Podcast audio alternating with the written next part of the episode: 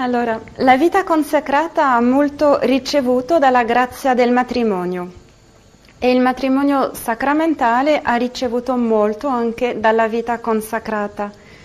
Bisogna dire che i due stati di vita sono così legati che non si può comprendere l'uno senza comprendere l'altro. Non si può disconoscere l'uno senza disconoscere l'altro. Così come ricordava Giovanni Paolo II nella Familiaris Consorzio, la percezione del senso profondo di queste due grazie è indissociabile. Cito Giovanni Paolo II, il matrimonio e la verginità sono i due modi di esprimere e di vivere l'unico mistero dell'alleanza di Dio con il suo popolo. Quando la sessualità umana non è ritenuta un grande valore donato dal Creatore, perde significato il rinunciarvi per il regno dei cieli. Il velo che porto è d'altronde un richiamo di questo intimo legame che unisce i due stati di vita. Il velo, segno della mia consacrazione ed anche del mio essere sposa, è derivato dal velo che le donne sposate portavano all'inizio dell'era cristiana.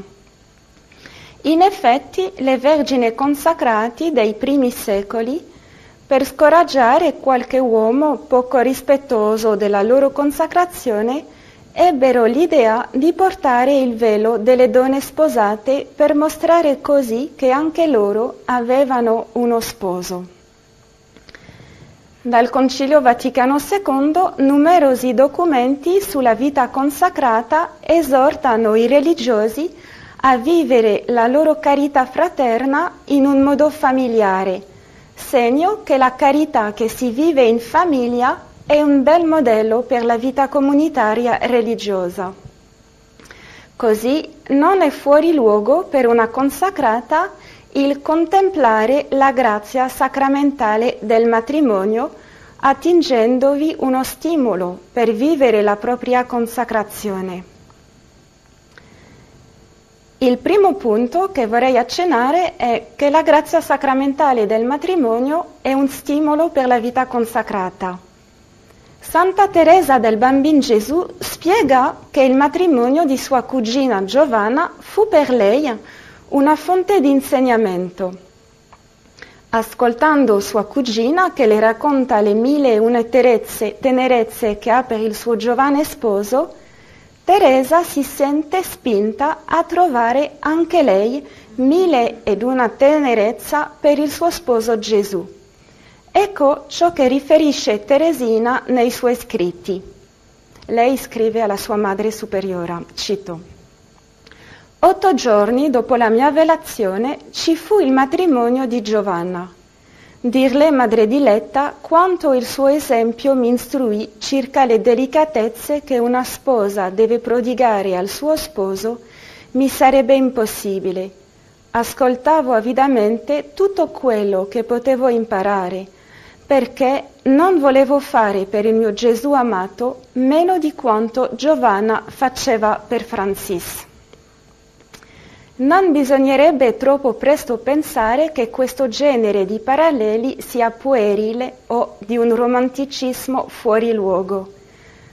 Fondamentalmente la vocazione di una religiosa è quella di essere sposa di Cristo. L'unico desiderio della consacrata è di appartenere interamente al suo Signore e di darsi totalmente a Lui, corrispondendo con tutto il suo essere all'amore divino. Ma questa donazione deve passare da atti concreti, da attenzioni concrete che coinvolgono tutta la sua persona e tutta la sua sensibilità. I grandi desideri della consacrata sono una bella cosa, però nella pratica non è così semplice, perché il Cristo sposo si dà nella fede, ed è uno sposo molto discreto che talvolta può anche essere, sembrare assente. Per la consacrata la tentazione sarebbe allora di allentare la ricerca di Dio, di intiepidirsi, di lasciarsi prendere dalla routine e dall'insensibilità. Poiché la consacrata non vede il suo sposo, è facile per lei lasciarsi andare alla routine, non avere molta immaginazione ed attenzione per questo Dio al quale essa ha tuttavia dato la sua vita. È per questo che la contemplazione della grazia sacramentale del matrimonio può essere un invito a ritrovare il fervore della propria consacrazione sponsale perché la consacrata non potrebbe lasciarsi dolcemente esortare dall'esempio della tenerezza delle coppie che la circondano, perché non vi potrebbe trovare un invito a competere in delicatezza per lo sposo divino. Per me essere testimone dell'amore coniugale è un invito a diventare anche io una nuova maniera di amare il mio Signore sposo. Talvolta però è così tanto difficile credere all'amore di Dio. Tutti sappiamo intellettualmente che siamo amati da Dio e tuttavia credere realmente a questo amore è un esercizio di fede difficile. Lo scoraggiamento viene dal fatto che noi vediamo troppo la nostra miseria. Già dopo alcuni mesi di vita religiosa, la consacrata si rende conto della sua indegnità nel vivere la propria vocazione. Di fronte ai grandi desideri di Dio, essa non trova che la miseria del suo peccato e della sua mediocrità. La tentazione di scoraggiarsi è grande, di credere che Dio non può amarla, lei che è così miserabile e poiché è così difficile vivere nella fede, essa può interpretare il silenzio di Dio come un abbandono o peggio una punizione. Tuttavia, credere nell'amore di Dio per me lo si crede più facilmente per gli altri, ma bisogna crederlo per me. Dunque, credere nell'amore di Dio per me ecco l'essenza della santità. Diceva un certosino, se credete all'amore di Dio per voi. Ma è qui che vengono tutti i dubbi perché si conosce troppo la propria miseria. Dunque, se credete all'amore di Dio per voi, voi sarete un santo. Niente ferisce di più uno sposo innamorato che il vedere che la sposa non crede nel suo amore. Non credere nell'amore del proprio Dio Ecco un terribile paradosso per una consacrata. Anche in questo, guardare all'amore paziente e fedele degli sposi può aiutare.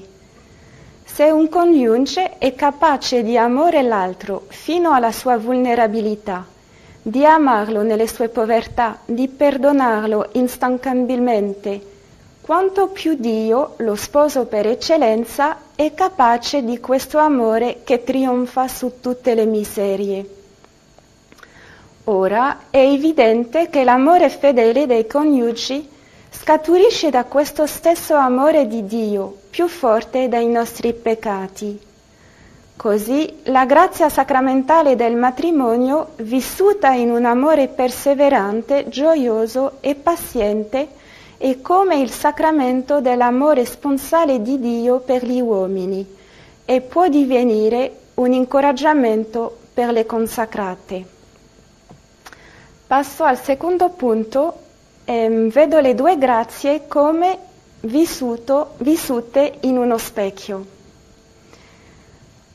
Una donna che si consacra a Dio gli offre la sua maternità fisica.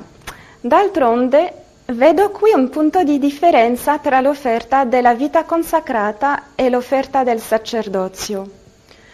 Un uomo che diventa prete offre la paternità della carne, ma riceve come in cambio il dono immenso del sacerdozio, della paternità divina, dono di far discendere nelle sue mani il Signore nell'Eucaristia, dono di perdonare i peccati, di far nascere alla vita divina, dono di aprire le porte dal cielo. Da parte sua, la donna consacrata offre il dono della propria maternità e in cambio riceve l'intimo dono del nascondimento accompagnato dalla promessa di una fecondità che la sorpassa e che non può immaginare.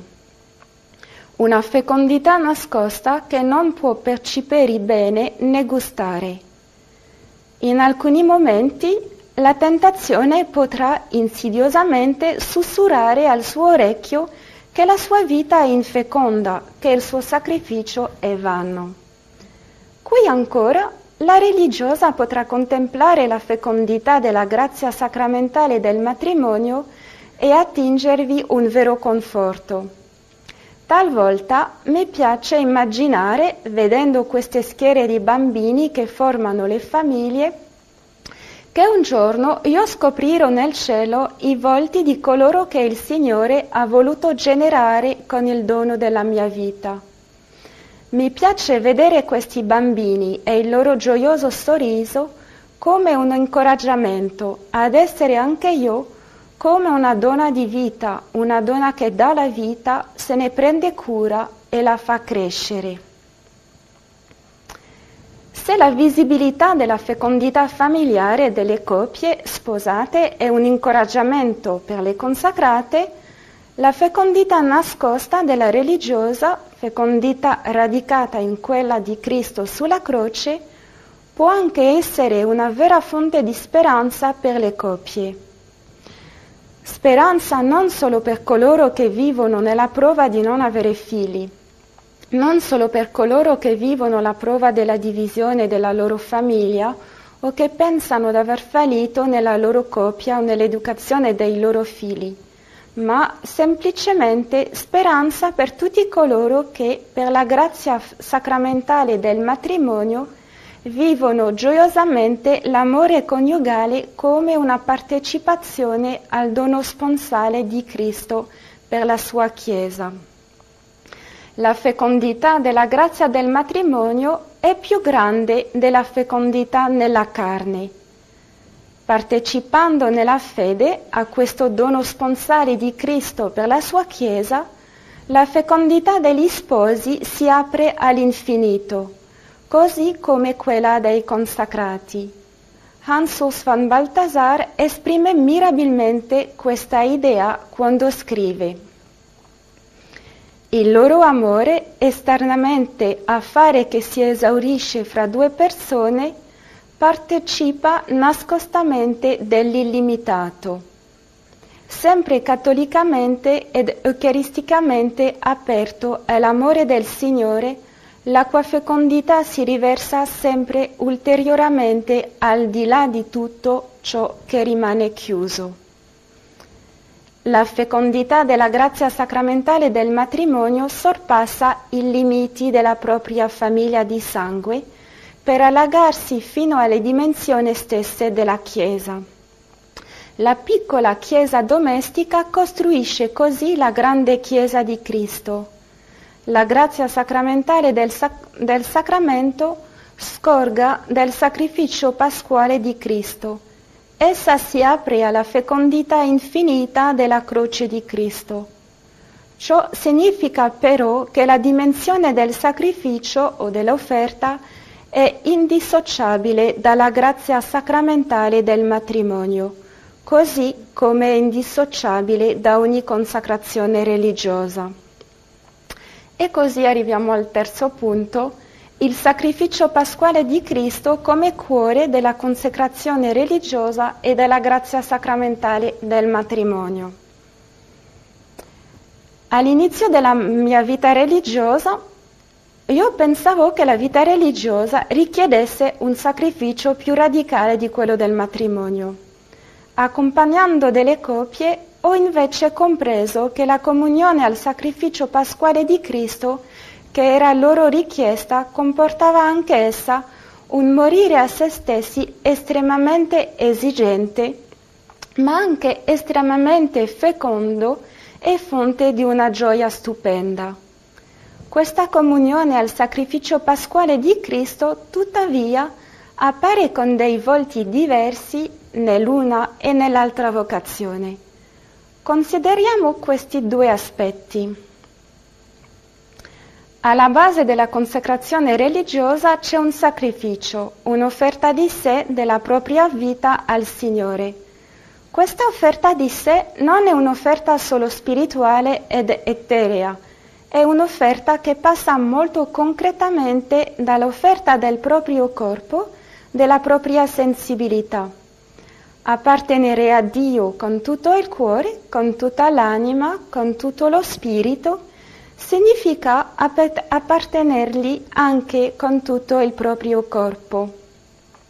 Significa offrire al Signore la gioia di vivere in due il dono del sacramento del matrimonio, la grazia della gioia dell'unione carnale, accettare una certa solitudine affettiva.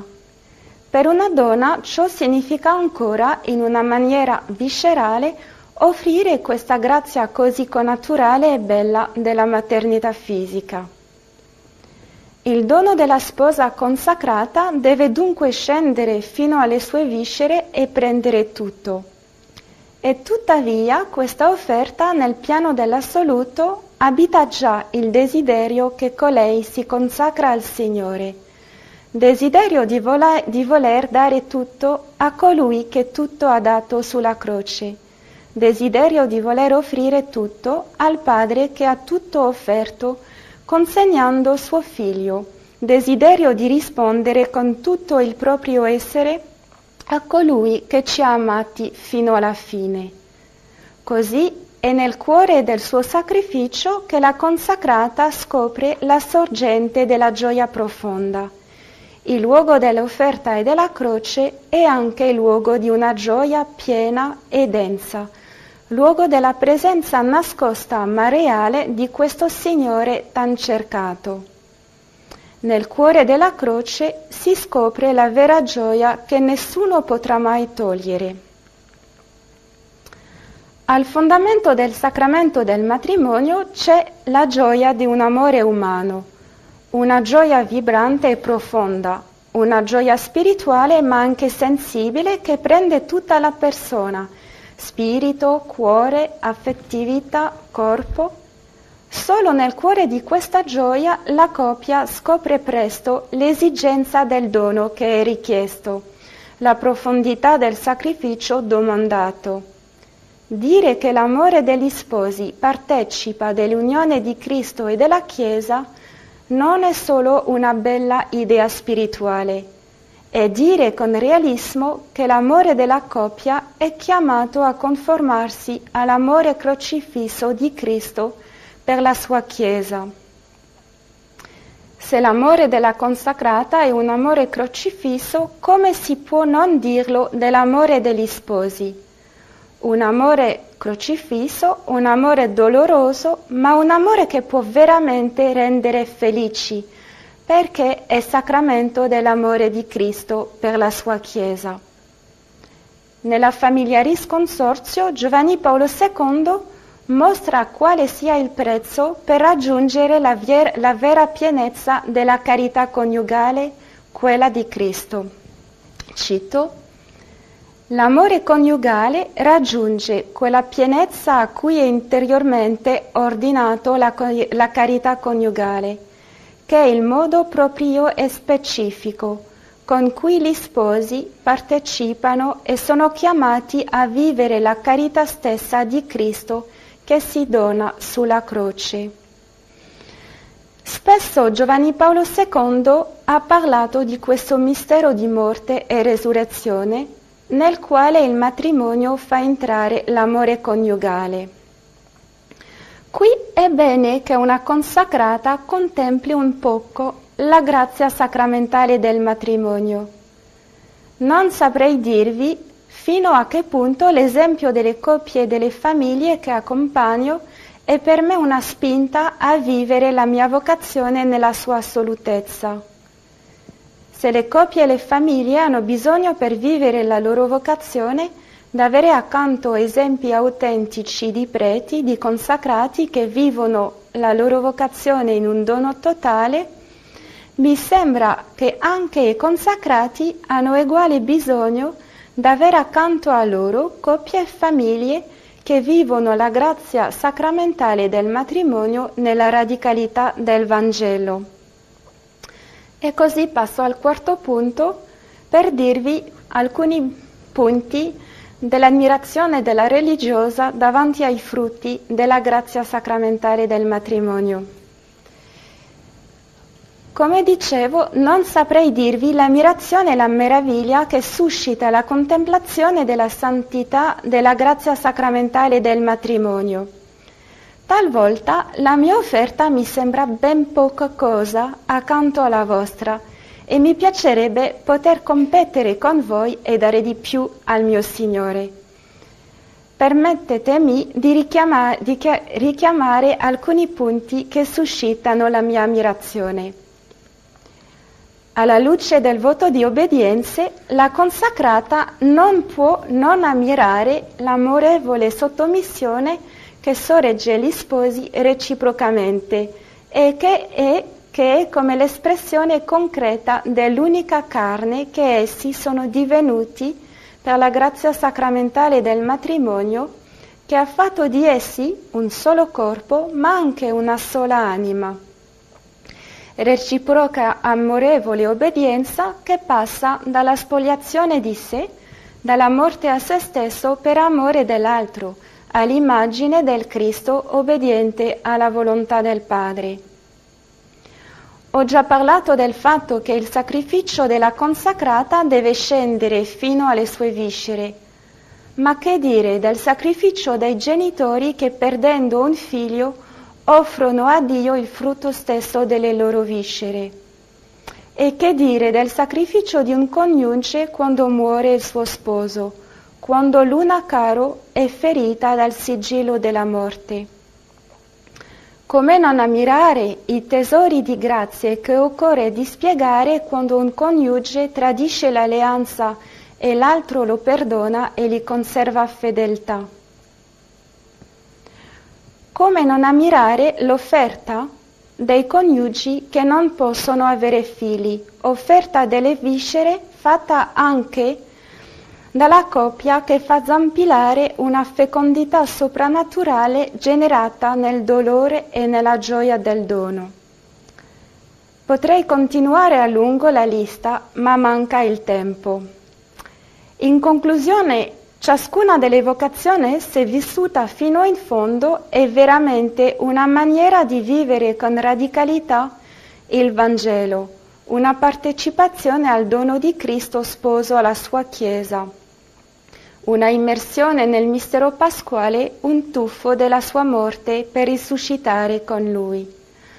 Perché, dice il Signore, chi vorrà salvare la propria vita la perderà ma chi perderà la propria vita per causa mia la troverà.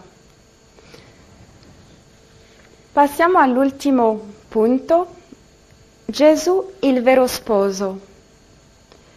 Tutti voi sicuramente un giorno avete fatto l'esperienza della delusione o del fallimento in seno alla vostra coppia. Nel cuore di questa esperienza della delusione realizzate che il vostro coniuge non può riempire interamente il vostro cuore. È l'esperienza della mancanza di una, e di una solitudine esistenziale che l'altro non può colmare. L'altro non sembra più corrispondere all'immagine che voi desideravate. L'amore iniziale sembra essersi affievolito. Questa è una tappa importante della vita della coppia che Anne-Marie Pelletier, una teologa francese, ha analizzato con molta finezza.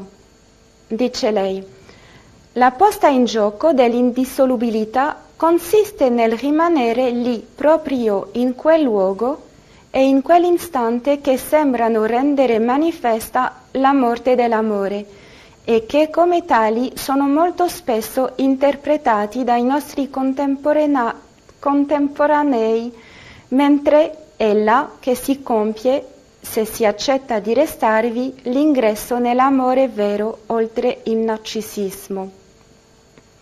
Si tratta allora di fare l'esperienza dell'altro come altro, nella verità della sua alterità, forse nella sua vulnerabilità, nelle sue mancanze e nei suoi limiti, ma anche ed è fondamentale nella sua appartenenza a Dio, non rivale della reciproca appartenenza coniugale, ma più grande di questa. L'esperienza del limite e della delusione diviene allora il luogo della scoperta dell'altro nella verità, per un amore più vero, più concreto, più gioioso, profondo e più oblativo. Essa consente di restare nella verità davanti al Signore e fa intravedere ai, congi- ai coniugi che l'amore umano, per quanto profondo sia, non potrà mai colmare totalmente il cuore di un uomo. Solo Dio può colmare pienamente i cuori senza mai essere rivale dell'amore umano. Non si tratta di pensare che Dio supplisca al limite del coniuge come si tappasse un buco, ma si tratta di comprendere che l'amore umano deve essere trasfigurato in un amore più grande. Atti di fede, di speranza, di abbandono, che conducono i coniugi ad accettare di passare attraverso la notte del limite e dell'assenza, come da una ferita da dove potrà nascere un'altra cosa. Un amore trasfigurato nell'amore di Cristo stesso, che non, che non cerca più se stesso, ma che accetta di dare la vita per l'altro. Se questo passaggio nella prova ha un sapore di morte e di risurrezione, esso non può dimenticare la traversata della notte della fede che presto o tardi viene a provare la vita di coloro che si consacrano a Dio nella vita consac- consacrata. Un padre gesuita scrive, se si leggono i grandi mistici, così come l'Antico e il Nuovo Testamento, appare chiaro che Dio è un Dio nascosto, un Dio che non risponde alle domande immediate, un Dio, diciamolo, che non ama come noi vorremmo, in modo che è sempre nell'accettazione e nel riconoscimento di un vuoto, di un'assenza radicale di soddisfazione che si accede a ciò che significa il suo nome.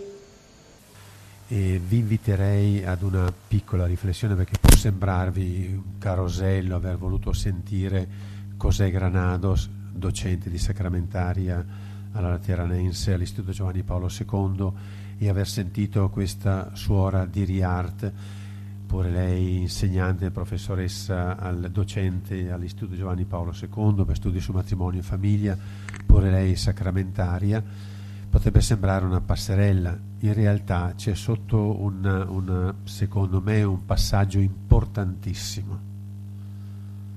Avete osservato come soprattutto questa sorella ha usato più volte il contemplare, l'ammirare, la grazia del sacramento. Perché ammirare gli sposi? Finché noi non conduciamo anche sacerdoti, religiosi, religiose, e laici a contemplare il sacramento del matrimonio, noi non avremo una Chiesa che apprezza il sacramento e lo fa crescere nella sua ricchezza e nella sua soggettività all'interno della Chiesa. Quando avremo preti che contemplano il sacramento del matrimonio perché lo sentono bello per la propria Chiesa, per la propria parrocchia, allora avremo preti che insegnano come ci si fa a sposare quindi il, il, muoverci su questa linea d'onda è proprio intravedere i futuri passi che dobbiamo fare. Mentre come sposi andiamo ad approfondire la grazia del sacramento del matrimonio, altrettanto dobbiamo essere in comunione con tutta la Chiesa per camminare insieme in una direzione che pensiamo sia quella che indica il Signore. Quindi avete colto il perché di queste due testimonianze che poi andrete a leggere, a studiare, vi accompagneremo ancora meglio con gli atti che riceverete a casa. Ora passiamo a questo ulteriore momento. Il, eh, andremo da qui alla, alla cripta per l'adorazione, ma lo faremo in modo particolare, in modo speciale, con un segno. Abbiamo riflettuto questa mattina in modo bello e significativo sulla grazia del sacramento del matrimonio.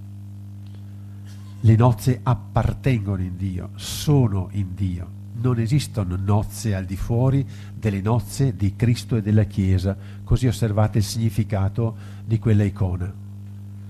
Osservate la tenerezza che c'è fra Gesù e Maria Chiesa. Maria è la prima dei credenti, è la madre, è l'inizio dei credenti e con Maria, accanto a Maria ci sono io, ci sono io in quell'abbraccio. Tutti i credenti. Gli sposi attualizzano, attualizzano quel mistero d'amore. Don Francesco stamattina ha cercato di dirlo proprio in, modo molto bello, no? questo rapporto Cristo e Chiesa, come gli sposi attualizzano quel mistero. Noi dobbiamo arrivare a far sì che gli sposi abbiano coscienza permanente di quel mistero. Che ne direste voi di un prete che per 5-10 ore, 5 ore facciamo al giorno, si dimentica di essere prete e fa dell'altro?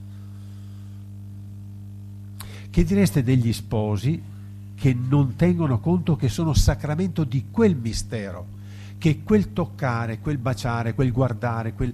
va visto a quella luce.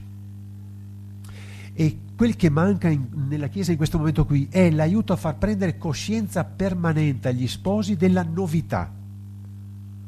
Nel video avete visto che cosa accade per la forza del sacramento del matrimonio immersi in questo fuoco d'amore che unisce Dio all'umanità e Cristo alla Chiesa, immersi dentro quel forno, non 1200 gradi, ma quei gradi d'amore che uniscono il verbo di Dio alla carne umana, familiari sconsorzio 13. Quel rapporto d'amore che unisce Cristo alla sua Chiesa, pronto a perdonarla fino all'ultimo voi siete dentro questo amore, ma non dentro questo amore per dire che bello, che caldino che c'è qui, come si sta bene, ma che bello pregare, ma come siamo stati contenti di fare l'adorazione. Tu devi essere quel segno, perché è un segno effusivo, diffusivo. Siete nebulizzazione dell'amore di Dio per l'umanità, di Cristo per la Chiesa. Ma se non c'è dentro questa carica, questa consapevolezza, voi sarete segno di buoni sposi che non dicono nessuna differenza da quei buoni sposi che si sposano civilmente o che vanno a convivere. Noi vogliamo far venire fuori la differenza che la qualità umana è incisa da questa forza dello Spirito Santo che avete ricevuto con il sacramento del matrimonio familiare consorzio 13, lo Spirito Santo che il Signore effonde, dona il cuore nuovo e rende l'uomo e la donna capaci di amarsi come Cristo, alla Dio. Quindi se siete chiamati a questo, dobbiamo trovare, usare tutti gli strumenti per coinvolgervi dentro. Se potessimo, scusate, darvi una botta in testa, coppia per coppia, e farvi chiedere il bernocolo della, del, di Mosè, scendendo dal monte, no? Magari, perché allora si direbbe sì, c'è l'impronta, ma non ci sono strumenti. Osservate per un prete gli strumenti per fargli prendere coscienza che è prete, che è stabilmente prete. E l'ordinazione, il, il camice, e l'amitto, il cingolo, e poi la stola, e poi la casola, e poi vai, e poi il prete, e poi il colletto, e poi, e poi quando ti rivesti, e c'è il piviale, e c'è l'acqua santa, e tu puoi benedire. Tu anche se è un pezzente, prende coscienza che sta facendo qualcosa che insomma non appartiene a, a, al normale vissuto di una persona, o no? E voi? Chi è venuto a prendere coscienza che dentro la normalità, la continuità della vita umana c'è, c'è il divino che vuole esprimersi, il divino che urge dentro. Per, perché vi ha fatto sacramento? Perché Cristo che urge, ho desiderato ardentemente manifestare, lui ha già portato a compimento l'umanità, ma urge perché ciascuna coppia venga. Allora adesso facciamo un piccolissimo segno quindi lo vogliamo prendere proprio come un momento intenso di vita spirituale, proprio intenso. Vi chiedo fin da questo momento silenzio assoluto. Pregate, cantate su invito, pregheremo e canteremo, guidati da Gilberto e Maria Teresa, poi in cripta, silenzio assoluto, per vivere questo piccolissimo gesto come un momento nel quale tentate di dire, ma noi siamo posseduti, posseduti dall'amore di Cristo per la Chiesa. Ma gli stessi cristiani sanno più del possesso diabolico che del possesso divino. Sapete più di quello che fa il demonio di quello che fa Cristo. voi siete posseduti, ma nel senso bello, liberatorio dall'amore di Cristo per la Chiesa.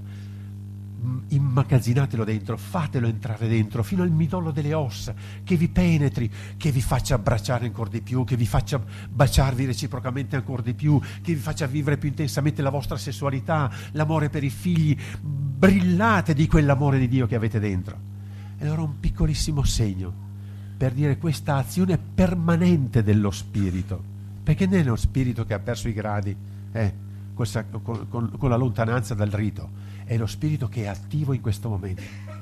Voi in questo momento avete la grazia tale e quale nel giorno delle vostre nozze. Ve lo diremo con un segno. Verrete rivestiti, voi sposi, poi dirò più esattamente chi, di un mantello dorato. A coppia, perché siete uno, nella distinzione, ma siete uno. Lo Spirito vi fa uno. Questa questa realtà dorata che vi mettete addosso e camminerete processionalmente verso la Chiesa, accompagnati da canti e da preghiere, perché questo tempo sia proprio un dire vorrei tutti i giorni che noi prendessimo coscienza di questa novità. Lo facciamo per queste categorie, partiremo, inizieremo dalle file in fondo, quindi verrete chiamati, state tranquilli, seduti, continuate a pregare cominceremo dalle file in fondo, le coppie di sposi verranno rivestite di, un, di questo mantello dorato e il prete, sono quattro preti, saranno quattro uscite, ver, verranno dato qui e poi andate processionalmente in chiesa pregando. Così pure c'è qualcuno di voi che è singolo, nel senso che è sposato, ma non c'è qui la moglie o il marito. Allora alla coppia che vi chiama dite io sono sposato, però non c'è mia moglie, non c'è mio marito, va bene? In modo che anche a questo, anche a sé solo, perché vive della grazia del sacramento del matrimonio, quando andate a lavorare da soli, perché vostra moglie va in un altro posto a lavorare, avete la grazia di coppia, non avete solo la grazia del singolare. Allora, le coppie di sposi, i singoli, lui e lei che sono sposati, le vedove, abbiamo qualche vedova presente, riceverà questo mantello, perché comunque c'è tutto il dono che continua in lei e poi i separati fedeli. E qui voglio dire tutta la mia, mio, la mia devozione proprio a questi fratelli che vivono il sacramento del matrimonio nella separazione. Questi verranno rivestiti del mantello. Invece, quindi qui dovrete dire eh, chi siete, i fidanzati presenti riceveranno il mantello sulle mani, i fidanzati sono pregati di presentarsi ai sacerdoti così, lo riceveranno sulle mani per dire Signore, quando ci coprirai di questa grazia, quando avvolgerai il nostro amore della tua novità, proprio come per dire l'attesa, il tempo del fidanzamento come attesa dell'incontro. Invece, le altre categorie di persone, sacerdoti presenti, le suore, i singoli non sposati, i singoli non sposati sono invitati a contemplare il dono.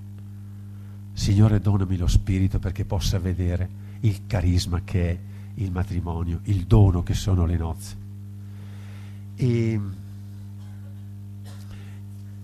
il dono che sono le nozze, per iniziare questo discorso che è stato richiamato da Granados e dalla, di Riardano, cominciare a dire, a, godere di questa novità.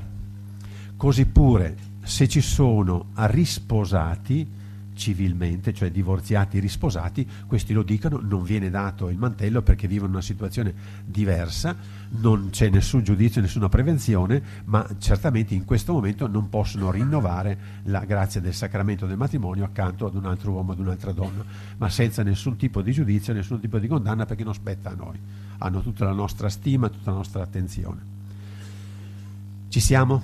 A tutti a tutti però verrà data, vuol dire dai, delle coppie di sposi fino a preti, suori, sposate, singoli, eccetera, a tutti verrà data una pergamena. In questa pergamena semplice sono riportati alcuni passi del Magistero, del, della, della, Chiesa italiana o del Papa, dove, dove si usa la parola diventa, cioè gli sposi diventano, gli sposi acquistano questa grazia per mostrare il passaggio, la novità, perché deve entrare dentro che nella continuità c'è una novità. deve entrare dentro e per farlo entrare dentro vogliamo non soltanto pensare che sia un'enfasi che è data dal, dal convegno, no, è, è ciò che lo Spirito va dicendo alla Chiesa. In quel mantello che riceverete e che noi preti ammireremo sulle spalle degli sposati, noi vediamo adombrata, ripetuta, rinnovata in questo momento la grazia del sacramento, quell'effusione dello Spirito Santo. Ecco perché particolarmente ci muoveremo invocando lo Spirito Santo qui in sala e poi ci sarà tutto il, il momento di adorazione invece che si muoverà con eh, lo sfondo delle nozze di Cana. E così allora tra poco possiamo incominciare per non mm, disperderci poi con altri momenti di, di, di avviso. Eh, per chi fosse libero questa sera, questa sera non ci sono impegni di, di comunità, eh, di, di, insieme, insomma, di assemblea, salvo i fidanzati che si ritrovano, si ritrovano eh, dopo la cena, nove e mezza, un quarto alle dieci, quando arrivate, qui dove c'è l'esposizione dei libri. Invece per chi volesse, nell'auditorium, che trovate qui alla mia sinistra, nell'auditorium c'è la possibilità alle 21.15 di conoscere qualcosa di Madre Teresa e di Madre Speranza e della spiritualità di Madre Speranza, è la fondatrice di questo istituto e di questa casa. Torno a ricordare il, ehm, così, il silenzio proprio, lasciate parlare il Signore, lasciate, dategli la parola qualche volta. È il numero 48 della, della del Gaudium et Spes veniva ricordato il primo giorno nel testo letto di Baldanza, nella Gaudium et Spes numero 48 si dice Cristo rimane con loro, è con voi, fatelo parlare e lo fate, lo fate parlare con il vostro sfondo di silenzio, di amore.